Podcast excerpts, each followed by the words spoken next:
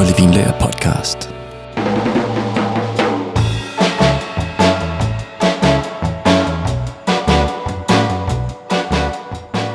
Merlot. Det er en rigtig pleaserdrue, som også producerer nogle saftige og bløde og drikkevenlige vine. Og det er en rød drue, der dominerer i Bordeaux, og den står også bag regionens dyreste vin faktisk. Men øh, den har naturligvis også spredt sig til resten af verden. Og i dag så ser vi på, hvor den dyrkes hen, og hvordan den opfører sig ude i marken. Og øh, så kommer jeg også ind på historien omkring den, og så skal jeg selvfølgelig også forklare dig, hvordan den smager.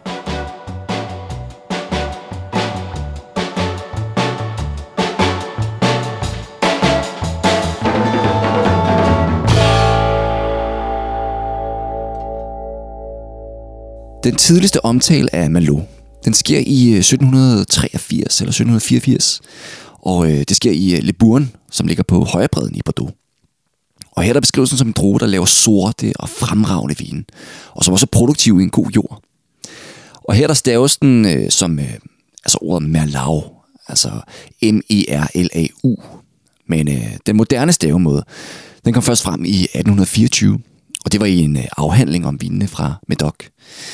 Og det var faktisk også i den her afhandling, at øh, man får den mest ja, sådan overbevisende øh, hypotese om Malo-navnet. Fordi øh, her der står det nemlig, at dronen fik øh, navnet Malou, fordi at øh, solsortene rigtig godt kunne lide den.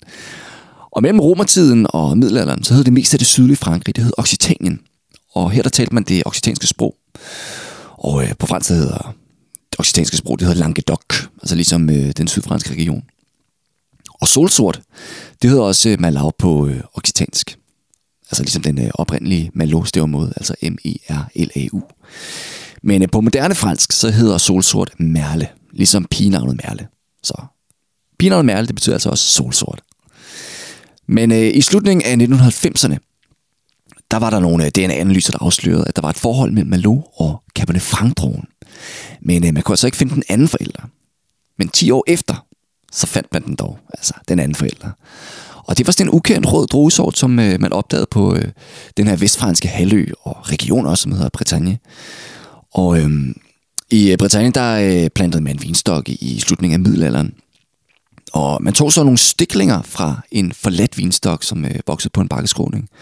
Og øh, få år efter, så fandt man fire, altså fire planter ekstra af den her, øh, af den her vinstok. Og øh, det skete så i øh, Charente-departementet, altså ikke så langt fra Bordeaux. Men man havde ikke registreret den her drue i forvejen, så øh, man døbte den altså Magdalene Noir de Charente. Så øh, gennem DNA-analyser, så fandt man så frem til, at faren til Malone, det er Cabernet Franc, og moren, det er så Magdalene Noir de Charente. Og øh, Malo, det hører altså til Carmenetro-gruppen, og øh, den stammer fra Gironde, altså her i øh, Bordeaux, eller i Sydvestfrankrig, eller øh, País Vasco i øh, Spanien. Men øh, Bordeaux-druerne, Cabernet Sauvignon og Carmenere og Malbec, de er altså så øh, halvsøskende til Malo-druen. Og der findes også en øh, farvemutation, altså Malot Gris, og øh, der er også øh, Malo Blanc. Men øh, det er altså en helt anden sort, som blev fundet i 1891. Og det er så en naturlig krydsning af Malot og så Fol Blanche. Men øh, Malot Blanc, den findes altså heller ikke øh, særlig meget længere. Den findes næsten ikke. Men øh, man har altså også brugt Malot til at skabe en lang række andre sorter rundt omkring i, i verden. Og øh, det gør man jo tit med de her populære sorter. Malo, det er en droge, der spiger tidligt. Og så har den en modningstid, som ligger i midten. Og øh, så kan den godt være meget frodig med sådan en tendens til at, at gro mange skud. Og de her sokker, som vi har snakket om i afsnit om kultur. Altså de her uønskede skud, som øh, ja, typisk ikke producerer noget frugt. Men øh, ellers er det en øh, frugtbar sort, som har, øh, ja, har det bedst, hvis man øh, beskærer den meget ned. Og øh, den er modtagelig over for kolyre, altså i nogle klimaer. Altså, det er jo her, hvor planten den kun, altså, kun producerer meget få eller slet ikke nogen druer. Og det sker især, hvis øh, der er dårligt vejr, mens øh, vinplanten den er i blomst. Og den er også modtagelig over for øh, insektangreb. Også vinskimmel, altså downy mildew, som det hedder på engelsk. Og øh, downy mildew, altså vinskimmel her, det angriber øh, ligesom det grønne plantevæv. Altså, altså specielt de her unge skud og, og blade. Og så giver det sådan nogle olierede og gullige pletter på, på bladene. Men øh, den er også mere modtagelig over for edelrådskab, altså botrytis. Og øh, altså mere end øh, Cabernet Sauvignon øh, og Cabernet druerne generelt. Fordi øh, skallerne på melon, den er tyndere end øh, Cabernet Sauvignon. Altså Cabernet og Malo, de gror ellers ret tit sammen. Så der kan være stor forskel på, hvordan de modner, og også hvad de bliver udsat for. Altså, og selvom de dyrkes tæt på hinanden. Altså, Merloten blomstrer og modner for eksempel op til altså to uger før Cabernet Sauvignon. Så de opfører sig altså ret anderledes, altså ret forskelligt. Men øh, Malon, den har også med at leve længere, fordi øh, den rammes ikke af sygdom i øh, stammen på samme måde som Cabernet Sauvignon. Altså en Malostok, den kan godt blive over 100 år gammel, men øh, Cabernet de, altså, ja, de bliver måske 60 år gamle. De når ikke rigtig øh, op over det. Men øh, ellers har øh, Malone også risiko for frost om vinteren og foråret, og øh, så kan den også udsættes for tørke. Men øh, den kan bedst lide sådan en kølig jordbund med ler og kalk, som ligesom holder på fugtigheden. Og øh, så ligesom også øh, holder modningen tilbage. Fordi Malone, det kan altså godt gå sådan amok og sådan overproducere og hurtigt blive for moden. Og øh, det kan man tydeligt se på de her varme årgange, som man jo får ofte og ofte i Bordeaux, som for eksempel 2009 og 2010. Altså her der blev, altså fik man et sukkerindhold, som havde potentiale til at lave vin med 16% alkohol. Ikke? Det er fuldstændig sindssygt. Men øhm, man kan så sige, at Malone har fået sine gode egenskaber fra forældrene. Så den har fået det her høje fenolindhold fra Cabernet Franken. Så det er altså tanninerne og antocyaniderne, altså farvestofferne. Og så får den så sin øh, ret hurtige modningstid, og også frugtbarheden fra øh, Magdalene Noir de Charente.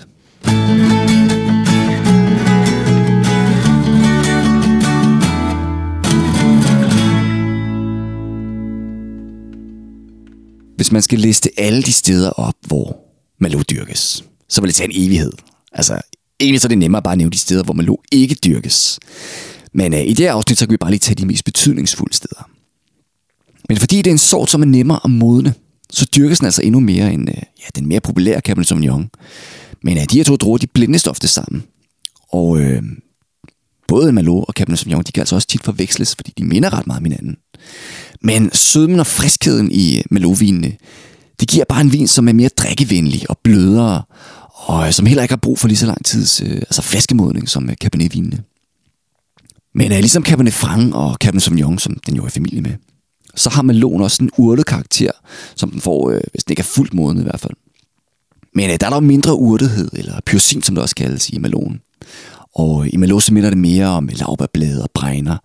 Og i Caberneten så minder det mere om sådan, ja, der har sådan mere fremtræden grøn peberfrugt. Men øh, man blander som sagt øh, tit malon med Cabernet, for ligesom at give noget frugt og kød til, hvad kan man sige, sådan Cabernetens mere tanninrige og stramme struktur. Og det er altså også en af verdens mest plantede druesorter. Og i Frankrig så er den nummer et over de mest plantede sorter. Og øh, Maloten hører hjemme i Bordeaux. Men øh, indtil midten af 1800-tallet, der kæmpede man med melduk, og den kom jo fra Nordamerika. Men øh, Malon, den havde sådan mere en, en resistens over for mildukken, og det gjorde den altså mere pålidelig at dyrke, og sidst den også øh, ja, meget mere populær. Og den havde også meget mere altså nemt ved at modne, altså selv i relativt kølige år. Så det var også et plus for vinbønderne. Så derfor så er Malon også meget mere udbredt end øh, uh, Cabernet Sauvignon. Og øh, det er jo fordi, at Cabernet den øh, modner jo sent, så den er også sværere at dyrke. Men øh, det er stadig den mest plantede sort i Bordeaux, hvor den står for 63% af rødvinstruerne.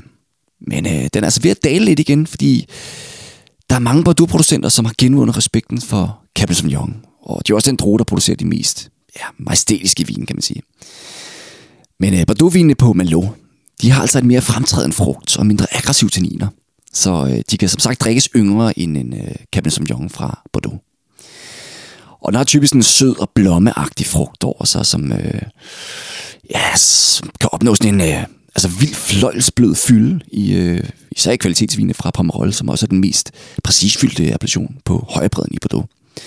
Og øh, på højrebredden i Bordeaux, så er det altså Malot, der dominerer i rødvinene. Og øh, Cabernet Sauvignon, det kan godt være svært at modne på højrebredden, fordi der er mindre tempereret. Og øh, Cabernet, den foretrækker altså også en varm og veldrænet grusjord, som øh, der er bare mindre af på højrebredden. Men øh, i typisk Bordeaux blend, så giver melonen altså kødet til øh, Cabernetens knogler, kan man sige. Og øh, så kan den altså også nå et sukkerindhold, som øh, kan give op til 1% mere alkohol ind i Cabernet.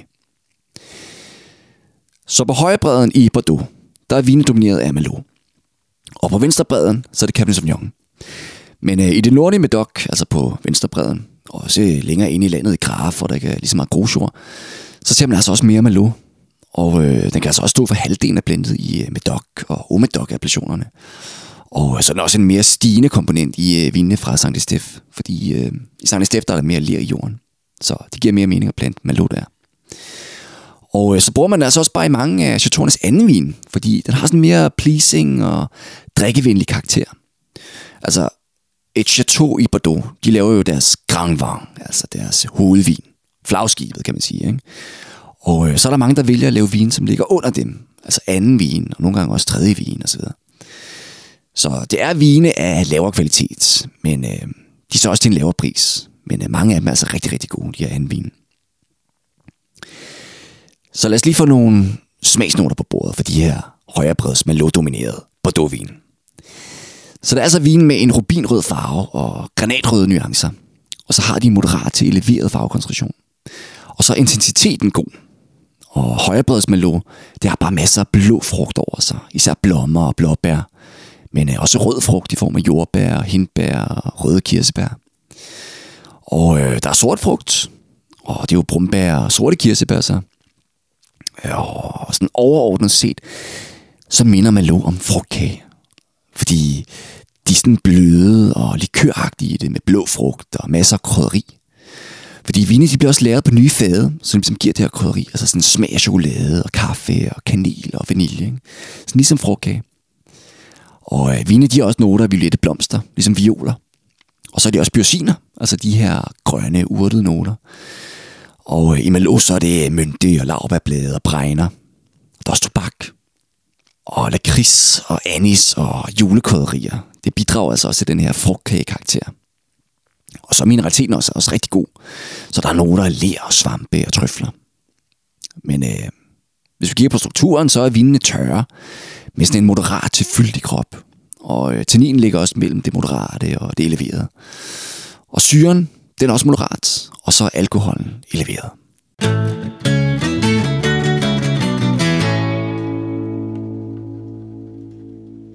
Det er ikke kun Bordeaux, der er glade for Malo.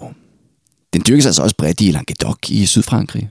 Og øh, her der giver det her høje udbytte, det giver nogle mere simple og let drikkelige vin med sådan en sødlig karakter og sådan lidt øh, grønlig parfumering også. Og Italien er også en del Malo, men øh, mest i den nordlige halvdel af landet. Og de fleste vine, de er fra sådan overproducerende stokke, som giver sådan nogle sur, søde vine. Og øh, de er ligesom bare lavet til massemarkedet, ikke? Og det er særligt inden fra sletterne i Veneto, altså i, i Norditalien. Men øh, der findes også øh, gode eksemplarer fra øh, Friuli. Og øh, her der kan topproducenterne altså lave nogle vine, som bliver mere pomerolagtige i udtrykket. Og i øh, Trentino Alto Adige, der er stilen mere et mix af den simple stil, og så den mere seriøse, øh, frivillige karakter her. Men øh, de her stigende temperaturer, altså de her varmere temperaturer, det gør det så også nemmere at producere Malo her i det her nordlige Trentino Alto Adige, eller Sydtirol, som det også kaldes. Men øh, man bruger Malo som øh, blandingsdrog over hele Italien. Men øh, mest kendt det er dog Toscana, Fordi øh, her der blander man også Maloen i øh, supertoskanerne. Man bruger også Cabernet Sauvignon og Syrah kan man også bruge, altså internationale druesorter. Men øh, den står dog sjældent alene i vinene fra Toscana. I Spanien, der bruger man også mest til blends, især til at give noget kød til Tempranillo og Cabernet Sauvignon. Og her i Spanien, der performer man altså bedst i øh, det nordøstlige Spanien. Så det er især i Catalonia og Navarra. Og Tyskland, de hopper måske også med på vognen, fordi ja, den her globale opvarmning, det gør det bare nemmere at dyrke den. Og man ser den allerede i øh, det varmere fals, også i regnhesten. Men øh, der er altså ikke særlig meget. Men øh, i Schweiz, der er de altså kendte for deres Malo. Og øh, de kan også få en karakter, som læner sig lidt op af Pomerol. Men øh, der er selvfølgelig også mange helt simple vin i Schweiz. Og den dyrkes altså også i øh, Central- og Østeuropa. Og den er blandt andet mest importeret rødsort i Rumænien. Men øh, den findes også i Ungarn og Bulgarien og Slovenien og Kroatien og Ukraine og Rusland. Altså, man kan bruge hele dagen på at nævne, hvor øh, den dyrkes ind, ikke? Men øh, i Israel, der er det også øh, den anden mest plantede druesort efter Cabernet Sauvignon. Og her der minder vinene mere om øh, de kaliforniske. Og det er altså også Kalifornien, som laver de mest altså kendte øh, melovin, altså ud over Bordeaux. Og i 1990'erne, der var der så stor efterspørgsel på øh, kalifornisk Merlot, fordi det var sådan mere kødfuld end øh, Cabernet Sauvignon, og nemmere at drikke. Men øh, jeg ved ikke, om du har set den film, der hedder Sideways. Men øh, det er en ret populær film, jeg tror, den er fra 2004. Og den handler om to venner, der tager på øh, sin vintur i, øh, altså gennem øh, det kaliforniske vinområde. Og Sideways, den ødelagde faktisk Melons omdømme fuldstændig. Fordi hovedpersonen, han øh, er nemlig vild med Pinot Noir. Og øh, på et tidspunkt i filmen, så flipper han ud, og så siger han, I'm not drinking any fucking Merlot. Og øh, det havde altså en afgørende effekt på Merlot-salget. Så Hollywood var altså med til at gøre Melon upopulær i Kalifornien. Men øh, i dag så sættes kaliforniske Merlot også mest i forbindelse med sådan masseproduceret vin. Altså sådan sødlig rødvin fra, altså især fra det varme øh, Central Valley. Men øh, de seriøse melovin, de kommer fra Napa Valley og Sonoma County. Og øh, de indgår typisk i sådan nogle dyre på Dublins. Men øh, saftigheden fra øh, melonen, og så den her kaliforniske sol, det kan altså tit øh, blive lidt for overvældende. Så man skal altså virkelig have nogle tricks i ærmet for at holde på syren.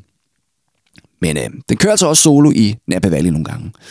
Men her der bliver frugten mere kogt i udtrykket, og sådan meget saftig og fyldig med sådan mere tørret frugt også. Og mineraliteten er også lavere, og syreniveauet det er altså også mindre. Men øh, vine fra de varmere Napa-appellationer, som øh, for eksempel øh, St. Helena og Calistoga, de kan være ret fyldige og kraftige. Men øh, dem fra de sydlige appellationer, især Carneros, de kan være mere elegante i stilen.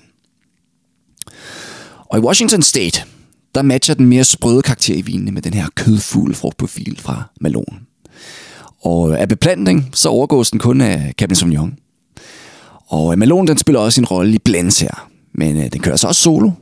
Og øh, her i Washington, så bliver den sådan mere sjældent udsat for øh, overmodning. Så øh, det er altså ret godt her i Washington. Men ellers ser man især i New York også. Altså på den helt anden side af USA. Og øh, her der bliver den plantet i øh, Long Islands øh, maritime klima. Og det minder jo mere om øh, Bordeaux klima. Og i Canada, så er det den mest plantede sort i øh, British Columbia. Og i Mexico så går den især i øh, Baja California, som ligesom er en forlængelse af Kalifornien. Men øh, her der bliver vinen lidt for tunge i det. Men øh, i Chile, så er det altså en super vigtig sort.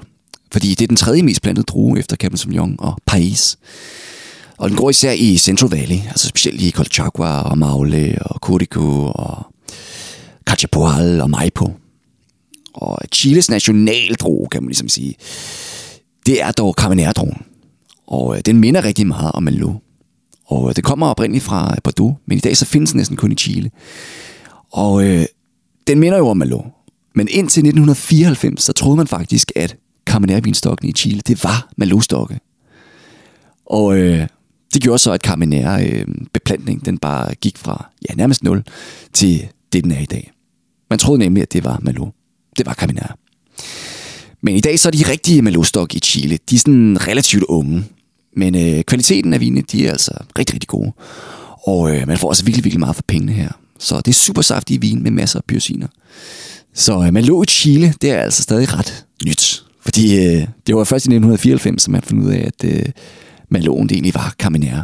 Så øh, Merlot-stokkene blev egentlig først plantet efter 1994. Så stokkene de er ret unge stadig. Men øh, Merlot det findes altså også i Argentina, og også i de andre sydamerikanske lande. Altså Uruguay og Brasilien og Peru og Bolivia osv. Men øh, det findes også i Australien. Men i alle de her lande, så er de bare ikke, øh, så melonen er bare ikke super kendt. Altså, den har ikke sådan en særpræget identitet her. Og øh, man bruger den altså også mest som blandingsdroge. Men øh, i New Zealand, der er det den næst mest plantede røde droge efter Pinot Noir. Og øh, det er meget nemmere at dyrke øh, Malo her end øh, Cabernet Sauvignon, når man er så langt fra ekvator. Og den har det meget godt i en veldrænet jord i Hawke's Bay. Og vine, de er også mere kølige i stilen.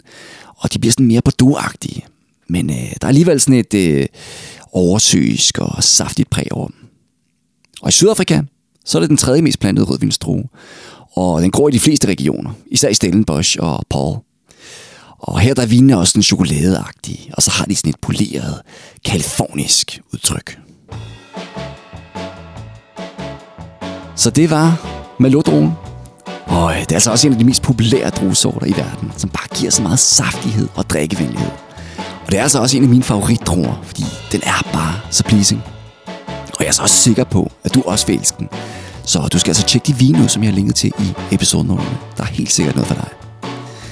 Og øh, så husk at trykke abonner på podcasten, hvis du ikke allerede gør det. Og hold dig også opdateret på vores Instagram og Facebook, hvor du både får gode tilbud og nyheder. Og hvis du undrer dig over noget vinrelateret, så bare skriv til mig på Instagram. Jeg svarer altid på det hele. Og øh, så håber jeg også, at du vil svinge forbi en af vores mange butikker landet over, fordi øh, mine kolleger de står også klar til at hjælpe dig med de næste vinkøb. Så kom endelig bare forbi. Og Melodroen, den står altså også og venter på dig derude.